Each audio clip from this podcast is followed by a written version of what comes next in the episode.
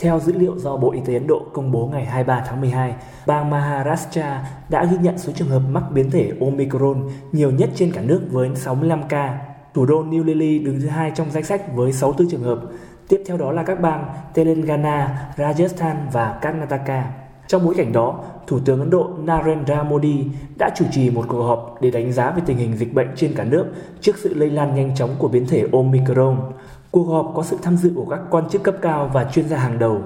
Tại cuộc họp, Thủ tướng Modi đã chỉ đạo các quan chức phải đảm bảo việc củng cố hệ thống y tế ở các bang nhằm đáp ứng bất kỳ mối đe dọa nào từ biến thể Omicron. Các bộ ban ngành trung ương cũng được yêu cầu phải phối hợp với chính quyền các bang thường xuyên kiểm tra tình trạng sẵn sàng của hệ thống y tế. Thủ tướng Modi đồng thời nhấn mạnh bây giờ là thời điểm mọi người phải thận trọng và đề cao cảnh giác cũng như tiếp tục tuân thủ các quy định về phòng chống dịch.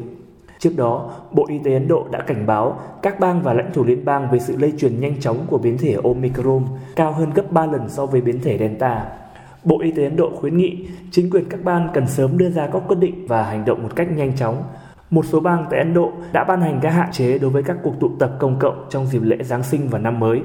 Trong khi đó, Thủ hiến Delhi Arvind Kejriwal cho biết chính quyền bang đã tăng cường năng lực để có thể tiến hành ít nhất 3.000 cuộc xét nghiệm COVID-19 mỗi ngày.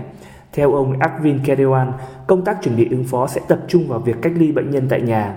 Chính quyền thủ đô Ấn Độ cũng đã thu xếp để có thể hỗ trợ và tư vấn cho khoảng 100.000 bệnh nhân cách ly tại nhà mỗi ngày.